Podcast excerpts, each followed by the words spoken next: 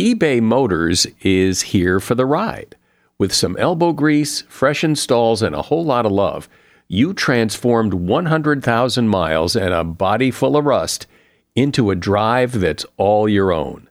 Brake kits, LED headlights, whatever you need, eBay Motors has it. And with eBay Guaranteed Fit, it's guaranteed to fit your ride the first time, every time, or your money back. Plus, at these prices, you're burning rubber, not cash. Keep your ride or die alive at ebaymotors.com. Eligible items only, exclusions apply. See ebaymotors.com. Today, on Something You Should Know, why the safest way to drive is the way a race car driver drives. Then, there's a lot of change going on in the world, and that can be scary, but also an opportunity. You can't debate a change that's happening in your life. You can't say, well, well, maybe this shouldn't happen because if it's happening, it's happening.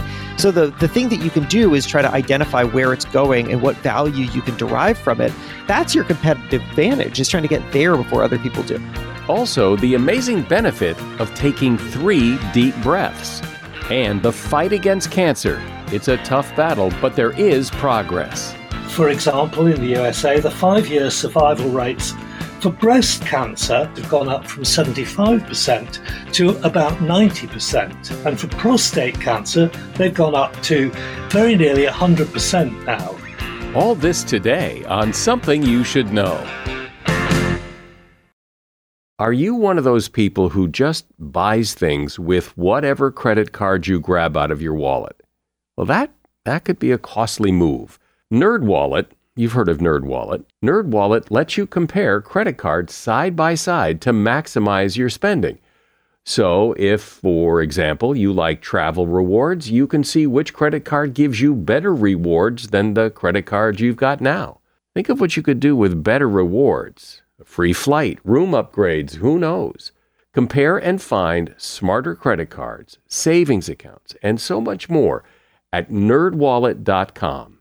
NerdWallet, finance smarter. Credit is subject to lender approval and terms of each credit card issuer apply. Something you should know. Fascinating intel, the world's top experts, and practical advice you can use in your life. Today, Something You Should Know with Mike Carruthers. Hello there. Welcome to Something You Should Know. Have you ever been given the advice, or maybe you've given the advice to someone else, to breathe deeply? Well, it turns out that that simple act of taking three deep breaths can do wonders for you. Why? Well, deep breathing is the quickest way to experience the body's relaxation response. Under stress, we breathe very shallowly. It's part of the fight or flight response. Without being aware of it, we're actually acting as if it's a life and death emergency and we flood our system with stress hormones. When we breathe slowly and deeply on purpose, we signal our body and our mind that it is okay to calm down. We bring greater oxygen to our brain and our body, and it slows our heart rate. Our muscles relax, at least a little, and it helps create patience, the ability to face our challenges with persistence, calmness, and acceptance. Go ahead, try it. Try it right now and notice how you feel. Take three deep, slow breaths. There. Feel better? And that is something you should know. You have to deal with change all the time because, well, because things change. No news there. In the last several years, though, it seems that a lot has changed. And ultimately, one could argue it's how we deal with and manage change as it comes at us that determines how successful we are. This is something Jason Feifer has taken a serious look at. Jason is the editor in chief of Entrepreneur Magazine. He's a startup advisor and host of the podcast Build for Tomorrow. He's also author of the book, Build for Tomorrow. Hey, Jason, welcome to Something You Should Know. Thanks for having me. Appreciate it.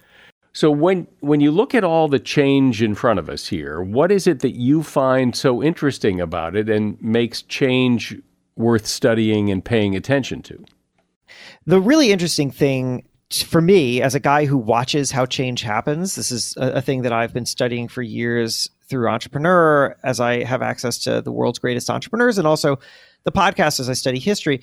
But when the pandemic happened, I realized that we were in the middle of a very interesting, we were in the middle of a lot of things, but one of them was a very interesting experiment because you got to watch everybody go through the same change at the same time and then watch how they deviated and who did things differently and how did it impact what happened to their businesses or their lives. And that's when I came to this theory about change, which is that it happens in four phases because I was watching everybody do it. Number one is panic, then adaptation, then new normal, and then wouldn't go back. This moment where people say, I have something so new and valuable that I wouldn't want to go back to a time before I had it. I saw people get there very quickly in the pandemic. I mean, almost immediately, people pivoted. They they reinvented themselves, and others, of course, it took it took a very long time. And I, I, wanted to know what it was that was enabling people to move through these four phases so efficiently because I, I, really do believe that on the other end of this process for everybody there is a wouldn't go back moment waiting. But the question is do you have enough faith in it that you can move quickly towards it? Well, I want to uh, revisit those stages you just mentioned, but that first one, panic, I think everyone has felt that, some more than others, because you know some people seem to go with the flow better when change happens, and others, well, they they panic. We want to talk about panic. I think that the greatest challenge that we have is that people equate change with loss. So something new happens in their lives, and they immediately say, uh, "Well, uh, this this thing that I was comfortable with, that I was familiar with, I no longer have access to that. And that feels like loss to me.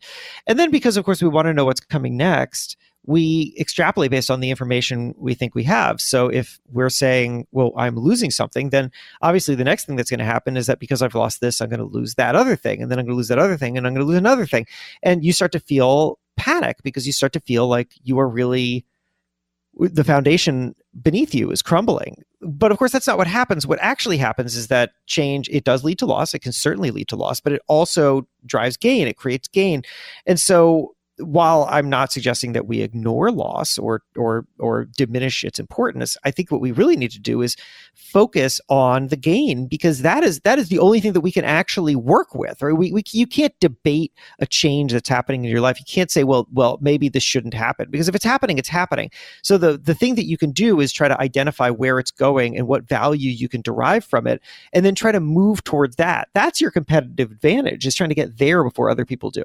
But it's hard to see the gain in anything if you're panicking. If you're in panic mode, it, it, that's not the, a good mode to be in when it's time to face change and make decisions. What I would recommend is that to start right now, whether you're going through a moment of change or not, you need to identify what I like to call the thing that does not change in times of change. Because I, I think we often we identify too much with like the output of our work. We, we identify too much with the things that we're we do.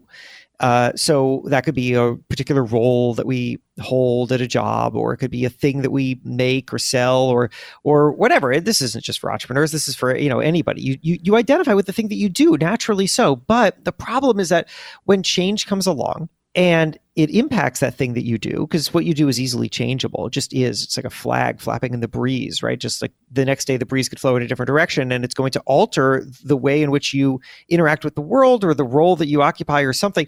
If you identify with that you are going to feel lost because you're it's not just a matter of changing what you do it's your entire identity.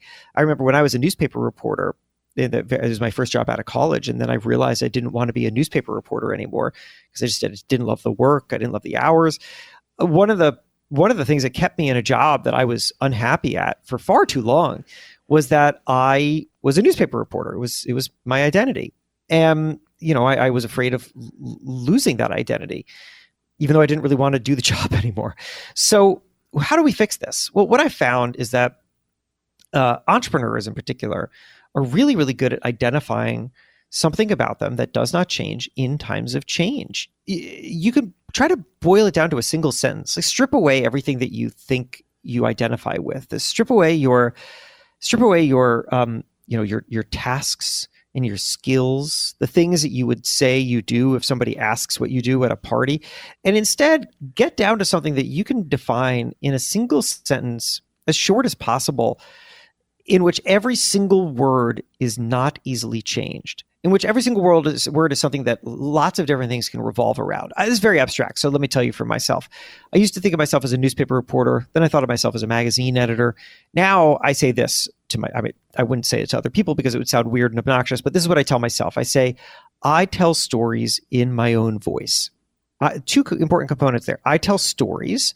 So not newspapers, not magazines, not books, not podcasts in my own voice. And so that now I'm setting the terms for how I want to work. And and I find that by having that, every time that there's a change or every time that I'm trying to consider something, consider whether I would pursue something new, I I go back to does this fulfill that core mission? And whenever I lose something, I mean, if, if we got off the call today and Entrepreneur Magazine has fired me, I sort of hope not, but it wouldn't impact my ability to tell stories in my own voice. This is the thing about us that does not change in times of change. And if we identify it, then we know that we have something that is valuable that carries forward even in uncertain times. It gives us something to hold on to. It gives us a point of direction to move towards. And that by itself is just so orienting that I think that it can give us, it, it can help us see what it looks like to move out of that panic. Well, but what you just said, like if Entrepreneur Magazine fired you tomorrow, well, you could still tell stories in your own voice, but not not as successfully as you could as the editor of Entrepreneur Magazine. And so it, it, yeah, you still have that thing, but you also need to be successful and make money and pay the bills. Well, sure, but I, I actually would push back against that because it depends on what your definition of success is, right? That we we make a mistake when we allow other people to define success for ourselves. So it's true that you say that if I lost the job at entrepreneur, that I wouldn't be able to very easily reach as many people as I do right now.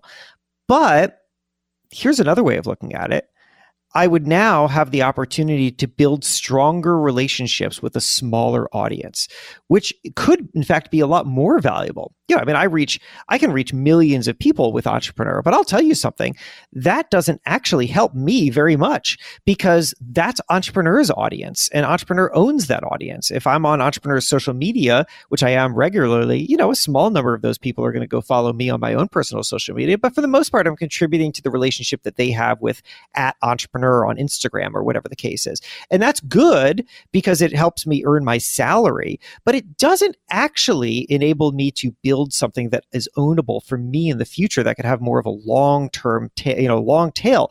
So what if I define success differently? What if I don't define success as reaching the largest number of people by any means necessary, but rather start thinking, what if I actually just focus on a slower growth where I'm building more uh, building stronger bonds through my content and other means with an audience of people who are going to pay me directly. Now, that's a different game, but I could certainly define success in a different way. And I think the same is true for anybody. You know, you could, you could, I was, I was just talking with an old friend of mine who was saying that, um, she's in medicine and she uh, is, is really not she's not happy. She wants to leave her job, but she was telling me that the thing that's holding her there is is salary and education, right? She got educated for this particular thing and she makes a lot of money. And so she feels like she's in these kind of golden handcuffs. And that's true if if if you want to define success a certain way. But another way of defining success is that she has now earned uh, the ability to um, go try, you know, go try to build her own thing, and maybe it won't make her uh, as much money immediately, but it will it will be something that is a is a, a, a job and a life that she has crafted more herself, and that she can wake up every day a little more excited about. And maybe she makes less money, but maybe she is happier, and maybe that's success. We're talking about how you deal with change and how to find the opportunity when change happens. My guest is Jason Feifer. He is editor in chief of Entrepreneur Magazine and author of the book Build for Tomorrow. A shout out to Claritin for supporting this episode and providing us with samples. You see, for as long as I can remember, I have had to deal with seasonal allergies stuffy nose, watery eyes, the whole deal. And the worst for me is it messes up my sleep. I wake up because I can't breathe right. And during the day, well, you know, if I'm working and I'm all stuffed up, then my voice sounds weird, and this is how I make my living. Luckily, for those of us who live with the symptoms of allergies, we can live Claritin Clear with Claritin D. I use it, and if you struggle with allergies, you should too. Designed for serious allergy sufferers, Claritin D has two powerful ingredients in just one pill that relieve your allergy symptoms and decongest your nose so you can breathe better. I've been using Claritin D for years because, well, it just it takes care of the problem. Ready to live as if you don't have allergies? It's time to live Claritin Clear. Fast and powerful relief is just a quick trip away. Find Claritin D at the pharmacy counter. Ask for Claritin D at your local pharmacy counter. You don't even need a prescription. Go to Claritin.com right now for a discount so you can live Claritin Clear. Use as directed. eBay Motors is here for the ride. Remember when you first saw the potential? And then, through some elbow grease, fresh installs, and a whole lot of love, you transformed 100,000 miles and a body full of rust into a drive that's all your own. With over 122 million parts for your number one ride or die, you can make sure your ride stays running smoothly. Brake kits, LED headlights, exhaust kits, turbochargers, bumpers, whatever your baby needs, eBay Motors has it. And with eBay Guaranteed Fit, it's guaranteed to fit your ride the first time, every time, or your money back. Plus, at these prices, you're burning rubber, not cash. Keep your ride or die alive at ebaymotors.com. Eligible items only, exclusions apply. See ebaymotors.com. So, Jason, it seems that there are a lot of people who have skills that really don't transfer to something else, or at least those people believe and find it hard to see what that transfer would be. Where, where could they take these skills and go do something else. I really believe that we don't quite fully understand the the reason that we're successful. I mean, I hear this all the time from people who have had success in some place and now they're thinking about starting over. And one of their greatest worries is that they just won't be able to repeat the success that they already had because they maybe it was good fortune or good luck or good timing or they were good at this one thing. They only know this one thing. They've only been doing this thing for so long. And look, getting from there to where I'm about to tell you is it's not, I'm not saying it's easy, but what I have often found is that when people make major shifts, then when they look back upon it, what they realize is that there was something that they knew how to do that was more fundamental than the way that they had understood their skill set. And that enabled them to make this change because something about themselves was transferable. I mean, I, I, you know, I watch people all the time leave the media industry, and you know, I'm not talking about like powerful people with tons of money. I'm talking about people who are making fifty grand at a magazine or something, and um, and and and discover that oh actually their market value is is pretty substantial elsewhere because what they're really really good at is not writing a magazine article. What they're really good at is processing information and making it useful. And once you start to realize that that's your power and it's deeper down you liberate yourself to start thinking differently about who you are and what kind of value you can provide to others when it comes time, though, to go find that opportunity, it seems like there's been a lot of change in that. Like, like you know, there there are a lot of people that aren't employees anymore. So it isn't like you go apply for a job. It's it, it, everything seems to have changed. Yeah, sure has, and that's great opportunity, isn't it? I mean, it's scary if you are only willing to engage in old systems. But think about it this way you know, the, the, the craziest thing about a massive change is that incumbents fall. Eh, ways of doing things that seemed unchangeable suddenly change. I, I mean, you know, look at, for example, the kinds of conversations that we're having now about the future of work. They would blow the minds of anybody just alive in 2019 I mean, the number of conversations that I've had with people about the four day work week. Could you believe the four day work week? Like uh, companies are shifting over to a four day work week. But when you think about it, you think, well, why, why the hell not? Why not? Because it's not like the five day work week was some, it wasn't written down. It wasn't the 11th commandment chiseled into stone. It's only about 100 years old, the very idea of a five day work week. So why not change it? What does it have for us? And the same is true, you know, that you're describing for ways to connect and, and, and work with people. I mean, I have heard so many people who get jobs by connecting with others on social media, for example, because social media is a pretty amazing place where nope, you don't have to wait for anybody's permission to show that you are smart and valuable get onto LinkedIn and just start sharing knowledge, start engaging with other people. People will notice fast. It's actually more democratized than it was before. I think that's a wonderful thing. So, you know, you, you, it's like instead of being really focused on the loss of old systems, I would instead say, well, you now have an opportunity to be a part of a new system to to help not only define a new system but to I find the value in that new system before others do. So instead of thinking, "Oh my gosh, I don't know what to do," rather why don't we start to think, "What do others need? What are others looking for? I have great talent. Who needs me?" How can I go solve problems for other people? When we start to think about it like that, it, it turns out actually the opportunity is everywhere. Well, that's a very different and forward way of thinking that isn't what most people do i think when they when they feel their career their skills or their livelihood is threatened you know people tend to lament and you know they'll mourn the death of you know what what's gone before rather than look ahead and I mean, how many people you're in the in the publishing business, and there's been yeah. a lot of disruption there. I mean, how many people in that business have lamented the death of the book business and the and the, magazine business and the and the newspaper business and you know oh my god no, there's no money in it and then blah blah blah well uh, that doesn't get you very far no, it gets you nowhere. I don't. I just don't know what the point of it is. People have those conversations all the time, and yeah, fine, sure, you could lament it all day, but but like, also consider that the thing that you're lamenting was not around forever this is not some disruption to the natural state of things. Right? I, you know, I, I, an example I like to use is is CDs. You know, uh, musicians were like up in arms when CDs disappeared. But like, are you kidding me? Like the just the, the very idea that music was captured on a disc and sold as a product is actually a it's a very small amount of time.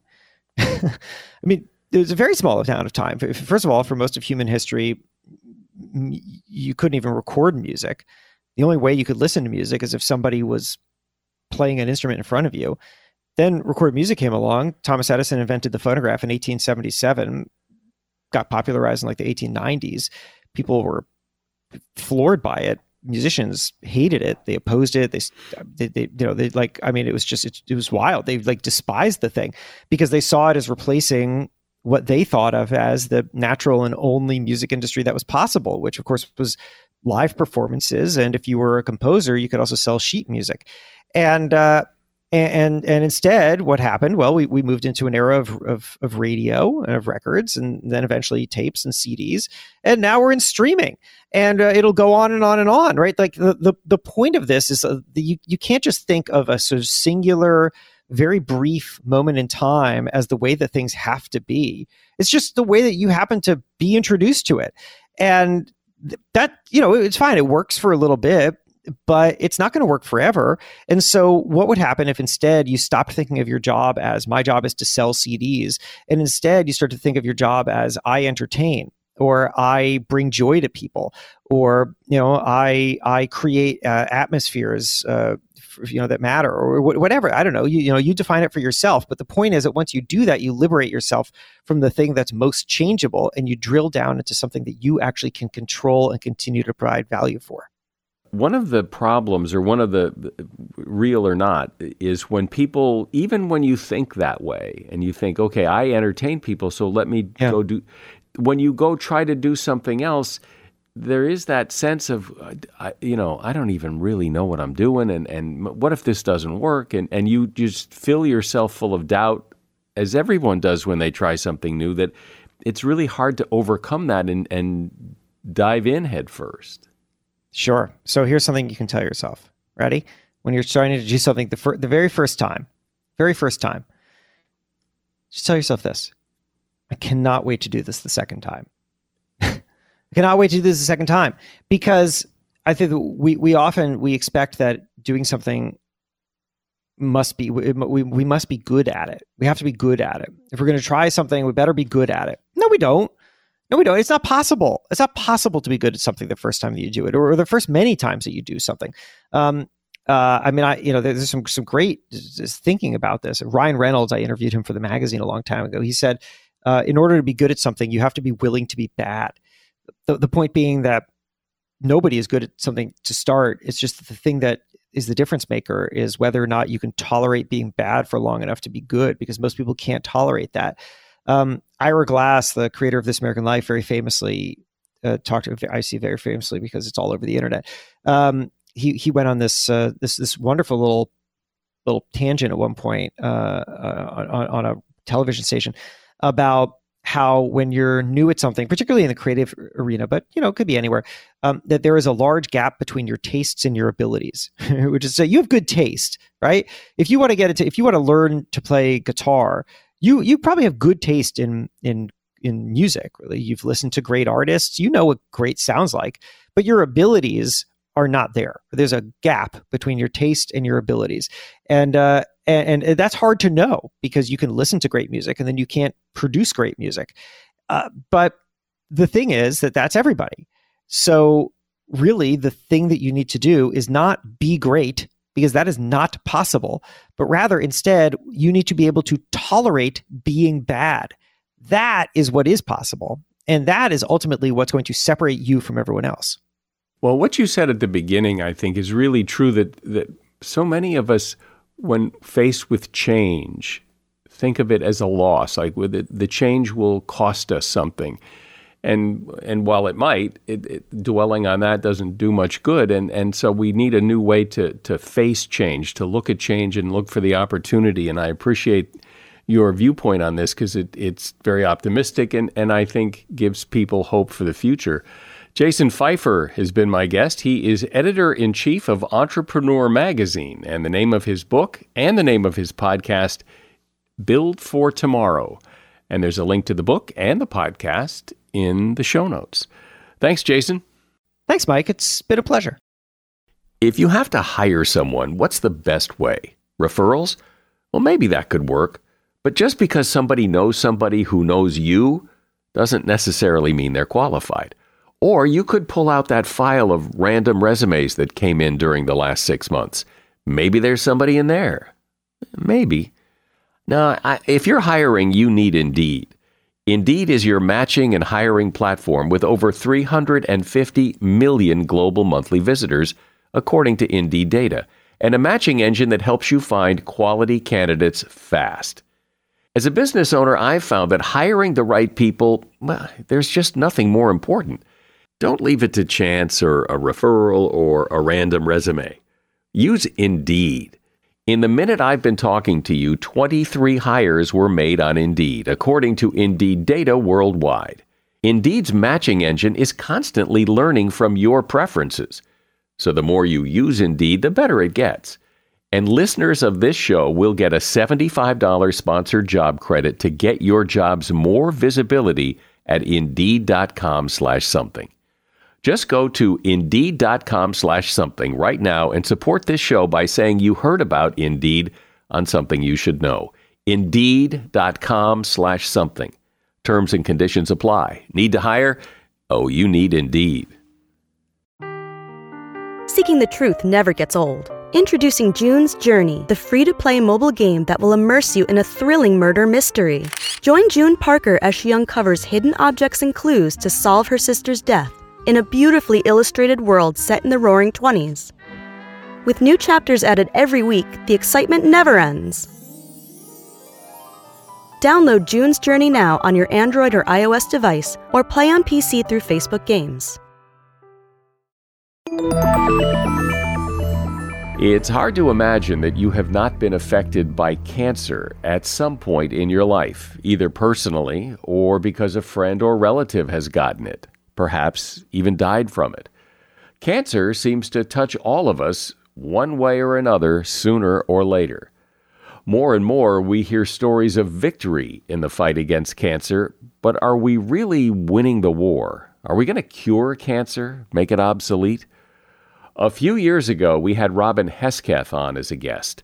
Robin is one of the world's leading experts on cancer. He's a member of the Department of Biochemistry at the University of Cambridge and has been working in the field of cancer biology for many years. He's published over 100 research papers and authored textbooks on the subject of cancer. His latest non textbook book is called Understanding Cancer and he is back with the very latest update on how the fight against cancer is going. Hey, Robin, welcome, welcome back. Hi, Mike. Thank you very much for inviting me. So, we've been hearing for many, many years about the fight against cancer, and it does seem that there are some victories, but it also seems that a lot of people still get cancer. And what that means is that at the moment in the US, one in two men and one in three women will develop cancer in their lifetime. And the upshot of that will be about 1,700 deaths per day. It's the second most common cause of death after heart disease. And an implication of all of that, of course, is that it costs a lot of money to look after cancer patients. In the USA, it costs over $21 billion a year. And to try and put that in context, it's about a 30th of the total defense budget. And that's not counting cancer research, which the National Cancer Institute estimates will be uh, about $7 billion uh, this year. And of course, none of that uh, conveys the human cost, the emotional impact of cancer on families and friends is incalculable. And so, what is cancer? I mean, I'm sure you could talk for hours about this, but just in, in a real brief way, how do you define what cancer is? It's a group of cells somewhere within an animal that are reproducing, that is, making more of themselves, either faster than they should or in a place where they have no business to be or at, a, at the wrong time in terms of the life of the animal. So, put another way, these cells have lost control of their capacity to divide. And the result is that cells grow and divide to make more copies of themselves, paying no heed to normal controls. So that's a kind of unruly mass of cells, and that's what constitutes uh, a tumor. And so when people get cancer, sometimes the cause of it seems clear, smoking being an obvious example. But there are other times when people get cancer for seemingly no reason at all. It just comes out of the blue. Why, why is this so hard to get a handle on? Well, you're absolutely right. And perhaps at the outset, make, make what I think is a very important point that you've touched on, and that is that we can now estimate that at least 50% of cancers are what one might call self inflicted. Uh, that's to say, it's things that we do to ourselves and the lifestyle that we adopt that directly leads to cancer. And the extreme example of that would indeed be smoking. But it is, of course, a bit more complicated than that. And it's perhaps the other kind of like half of cancers that are the real worry, where we don't have a very obvious cause. But the point about cancers in general is that they can start in pretty well any organ. And the reason for that is that the fundamental cause is the same for all cancers. It's this loss of control of the process of cell replication, cells making more of themselves in an uncontrolled sort of fashion. Now, 90% of cancers are what are called carcinomas. And that simply means that they occur in epithelial tissue, and epithelial cells are the most abundant cells in the body. They line pretty well all the sort of cavities and organs and internal passageways, and they also uh, provide an outer coating for most of the organs as well. So that includes our skin, and it includes also lungs, bowel, prostate, breast, and so on. And sometimes these cells are actually dividing quite rapidly anyway as part of their normal lifestyle. So if something goes wrong with the cell division control mechanism, it's big trouble. Lately, I remember hearing something about how our our gut, the, the bacteria in our gut can cause cancer. Uh, can you talk about that? We now know that, for example, bowel cancer arises, at least in part, because of the microorganisms that live in our gut. So we're actually made up of rather more microbial cells, mostly bacteria, in fact, uh, than uh, what you might call our own cells. And the vast majority of our bacterial uh, cells make their home in our gut, over 95% of them. And we now know that the balance between different types of bacteria in the gut can affect whether cancer develops or not. And we also know that obesity is a major risk factor for bowel cancer, and that comes about because of changes in the balance of these uh, bacterial species in our gut. And so, one of the questions I think people often have is, and you talked about lung cancer a moment ago, that some people will smoke quite a bit and they don't get lung cancer, and some other people will smoke the same amount and get lung cancer. Why? Why the difference?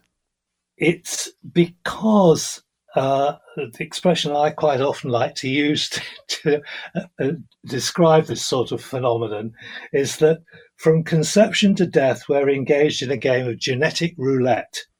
And what I mean by that is that uh, most people nowadays, thanks to uh, the increasing exposure of science and cancer uh, in the media, now know that cancers arise because of damage to our DNA.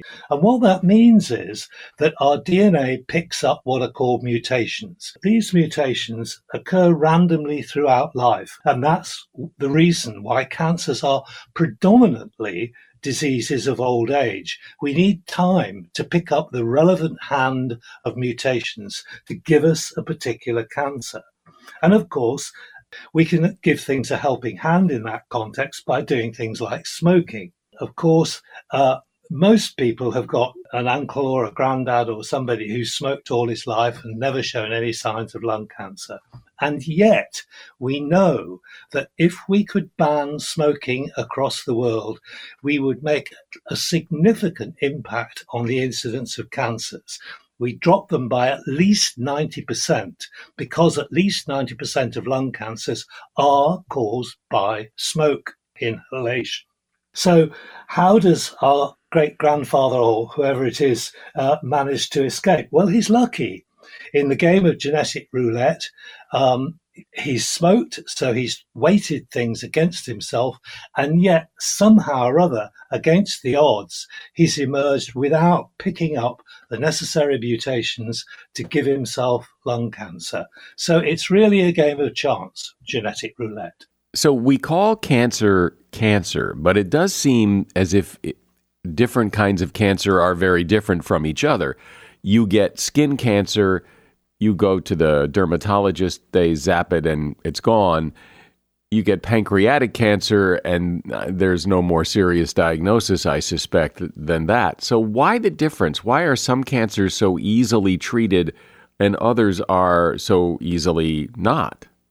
Yeah, that's pretty well right. Well, I think it, it's worth making a point here that progress of science, uh, generally, in fact, and especially in the context of cancer, is slow. And particularly in, in terms of cancer treatment, it has been slow over actually centuries.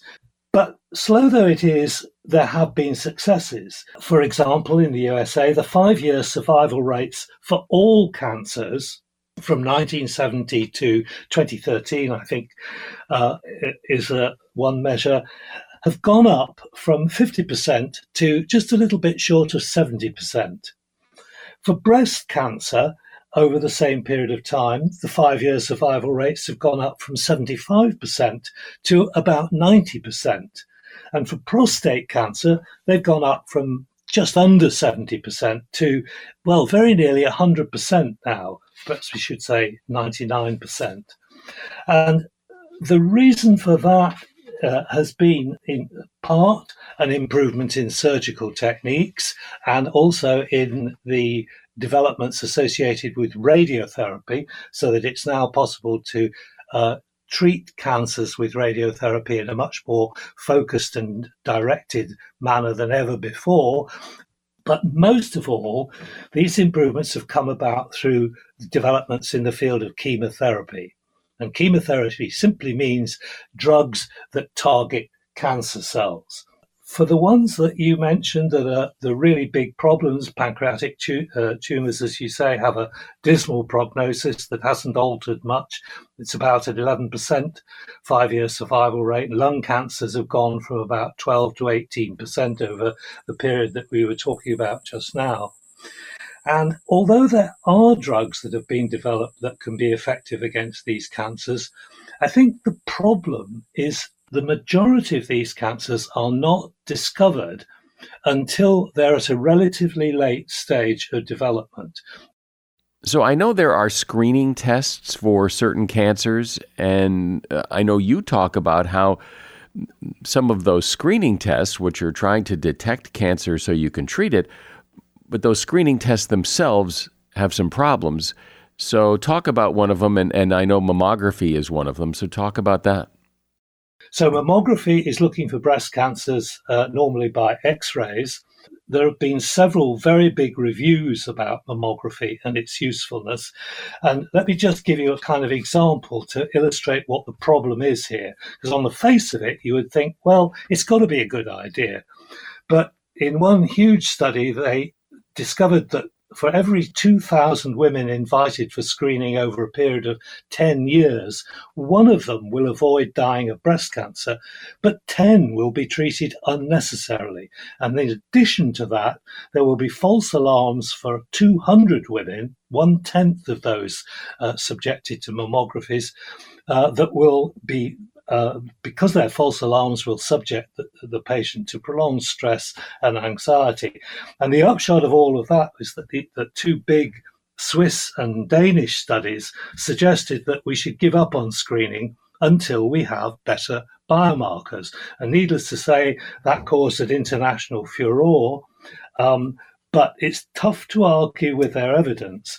The situation for the moment in the USA remains that the Preventative Services Task Force recommends that women who are between 50 and 74 years old and at average risk for breast cancer, that is, they don't have a big family history of breast cancer, that they get a mammogram every two years or so.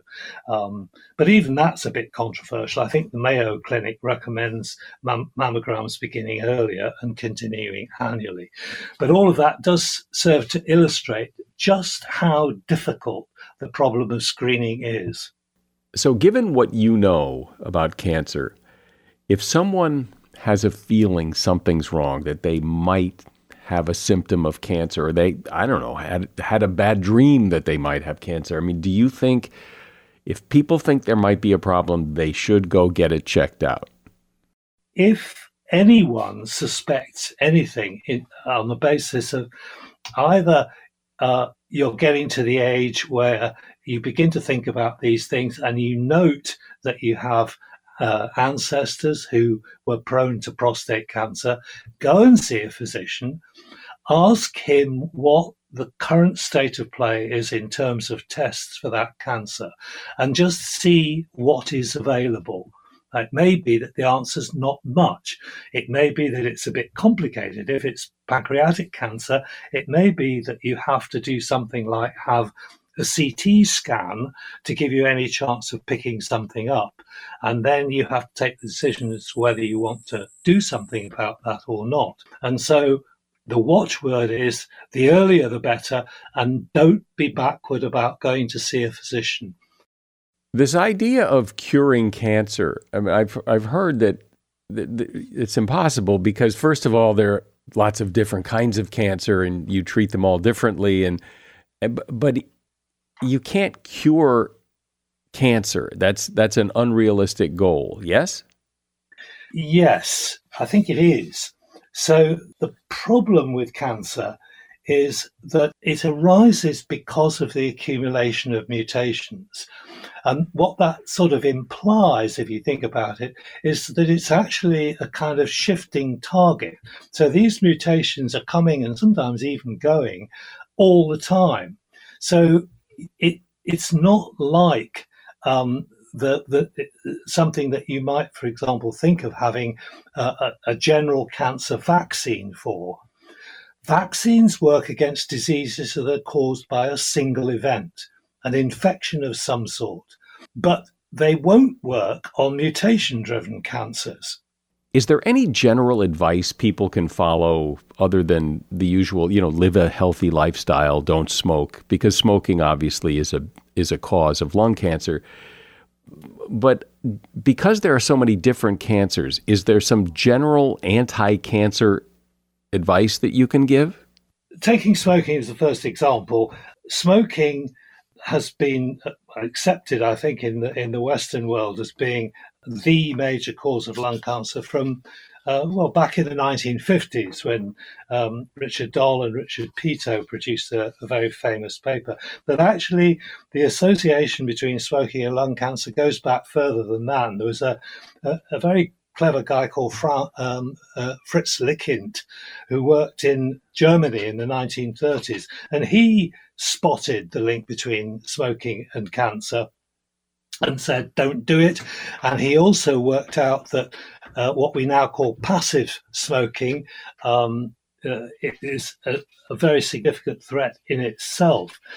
But the interesting point in the context of your question and smoking is that um, some years after their initial findings, um, Doll and Peto did another study, and they showed that uh, although uh, any smoking, even smoking one cigarette, but certainly smoking for a prolonged period of time, and smoke, certainly smoking heavily for a prolonged period of time, does huge amount of damage to your genome, and in particular to the DNA in your lungs.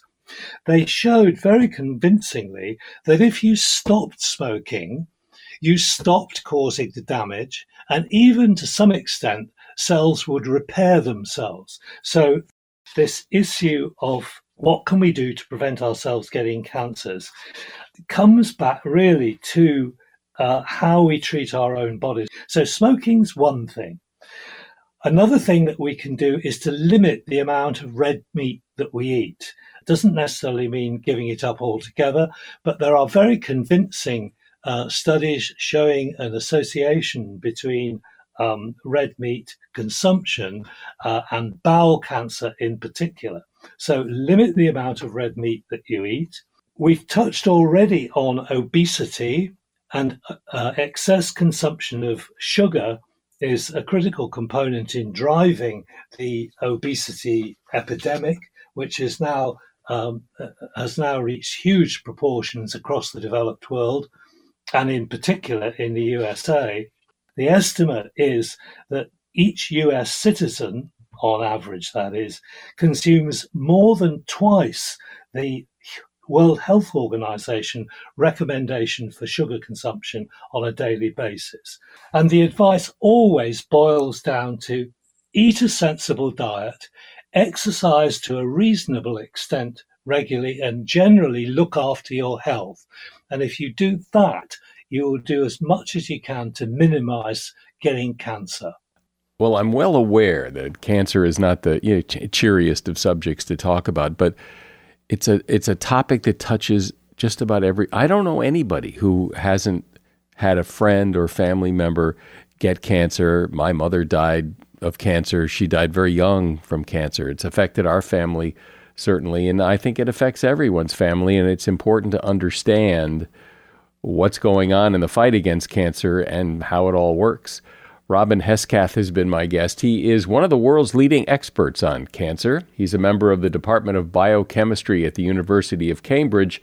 And the name of his book is Understanding Cancer. And there's a link to that book at Amazon in the show notes. Thanks, Robin. Thanks for coming on and explaining it all. Thanks very much, Mike. You've probably heard all the safe driving advice you could ever want to hear, but here's some you may not have heard, and that is drive like a race car driver. Not speed wise, we're not talking about going as fast as a race car driver. This is about the position of your seat.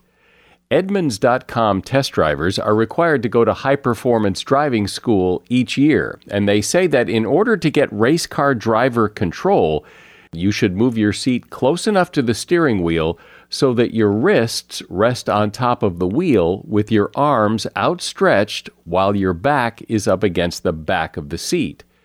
This reduces arm fatigue, and your arms will be positioned for last minute evasive maneuvers. Here are a few more tips. Keep your hands at 9 and 3 o'clock on the wheel, not at 10 and 2, and stay in the center lane. You have more escape routes from there. And that is something you should know. A simple thing you can do to show your support for this podcast is to share something you should know with someone you know and ask them to give it a listen. I'm Mike Carruthers. Thanks for listening today to Something You Should Know.